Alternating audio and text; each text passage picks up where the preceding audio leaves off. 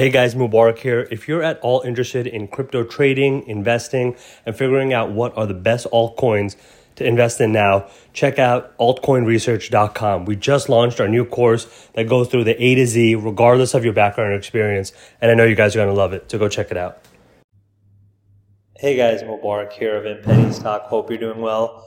Sorry for the echo in a classroom right now, but what I wanted to do is talk about what is all the rage right now, which is the Palantir technology stock. And, you know, it's going up. It's been an interesting stock for a while. Doesn't look that great there, but here it's been fluttering around. And I want to just talk about the significance of it, the background.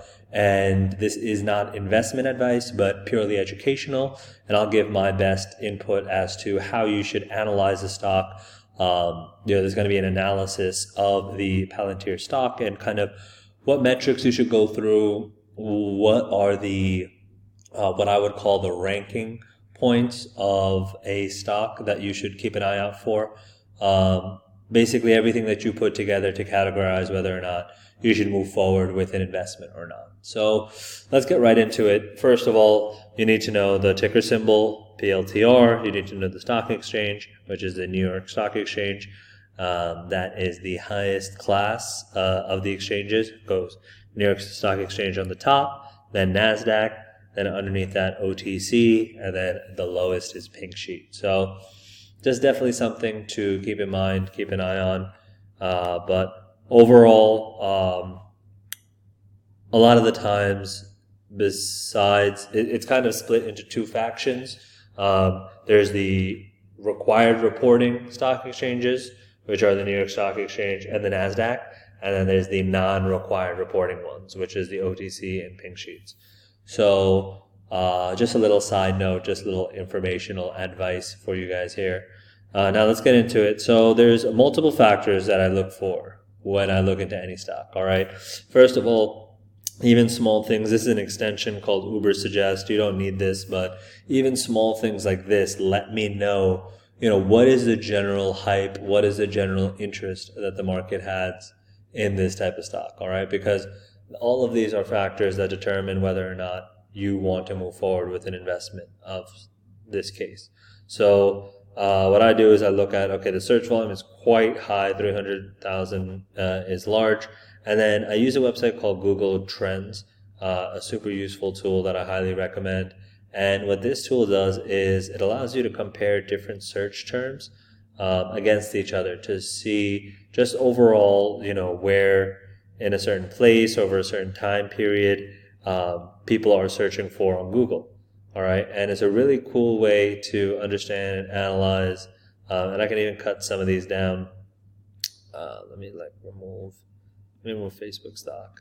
You can have a total of about 5 different searches, and it's actually, you know, the color corresponds with what it actually relates to. But the cool thing is that it can kind of give you a sense as to, you know, where the trendiness of a certain stock falls. And the reason that's important is because, you know, the market, and it's funny, you can almost kind of see the increased demand. So this is almost like on an hourly basis, or I guess the weekends, it's probably off. But you can see that the interest for these types of different stocks almost kind of follows each other. And so it gives you a good idea that where in the popularity of the stock market, of CNBC, of the news and the hype, does this certain stock fall into? So you can see that the Palantir stock is not as popular as like Neo and Apple, but you can type in some other ones. So these are all, again, what I'm showing you is different methods on how to analyze the stock and get the popularity of it. But let's get into the actual technical analysis, and then we'll do a bit more, because there are certain things I need to know before I feel confident at all about this stock. So what I usually do is I go to the 6-month or the 1-year, and that gives me, I'm doing 6 months now because COVID has really changed the game. You know, we're in May currently, and usually I would probably stick with the 1-year, but given the fact that we're basically living in a different world post-COVID and post-election, you want to stick with a more relevant time range to kind of plan your investment. And again, you know, the time range probably matters less if you're going to be doing a longer term holds. So if you're planning on holding for a year or more, then, you know, this is probably less of a relevant factor. But I do swing trading because of my cash flow needs and just because of the fun of the game. I'll be in a stock for anywhere from a few days to a few months, depending on when I can kind of find the most profit. And usually even after I make a lot of profit from stocks, trading it the way I do, I'll usually, you know, after a certain gain is achieved, say 20, 30%, I'll sell anywhere from 70 to 80% of the actual position and then hold on to the rest so that if there is a gain in the future, I can ride it, but I can at least lock in my profits. You know, common saying is, at least in this world, is that nobody's ever gone broke making a profit, right? But a lot of the times, it's very common logic and common sense to me, but for some reason people don't tend to do that. And then they'll hate themselves when the stock turns the other way and then they sell at a loss and then tell all their friends about how much money they could have made. I'd rather not fall into that boat. So again, right away, what I like to see is the 6-month interval, and I like to see it being in a position where it's not at an all-time high. All right, and the fact that Palantir is only trading at half its high gives me a lot of confidence. It's also trading at a fairly decent low, which means that there's a good amount of support. And so now let's get a little bit more into it. That's just some basic technical analysis. What that allows me to feel confident about is that there's a high chance of gain because it's been this high before in the past at one point in its life and in the near future, in the short term, and that there's a low chance of it going even lower. Now, again, you want to go out to the 1 year. You can see that before COVID, essentially, or even during COVID, it was only trading at half the amount. So this looks like the new normal, but still something to always keep an eye out for. Again, these are different ranking factors and points as to whether or not this will work.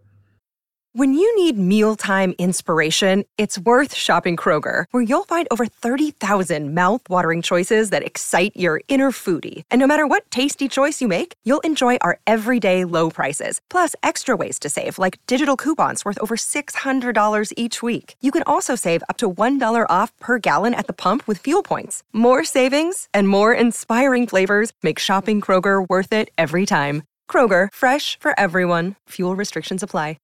So then you want to go in and actually understand what this is, right? So Palantir is actually a very successful company owned by Peter Thiel and some geniuses, Alex Karp, founded in 2003. For those of you who don't know, Peter Thiel is the one who invested in Facebook, was in the Social Network movie. He's the co-founder of PayPal. Just a genius guy. So probably everything he does probably turns to gold, but you want to do some basic research into what exactly it is. It was founded 18 years ago. It's doing $1 billion in revenue, and they are basically one of the main technologies that assists the Department of Defense. So pretty awesome, pretty highly backed. And so this is all gives me confidence that it probably has an ability to constantly go up. And even though they were founded in 2003, they didn't do an IPO until July 2020. So there's probably a high chance that there's a high upside of high ability for it to go up. And again, that's just all stats. So those are, I don't even need to go into it more. I want to keep it, specific as to this case of where Palantir falls, right? So you did your technical analysis, which gives you confidence, and you do your fundamental analysis. Now, to take this further, we would go into all the different types of time frames, and we would run some kind of analysis on it using some of the advanced screening tactics that we have at InPennyStock.com.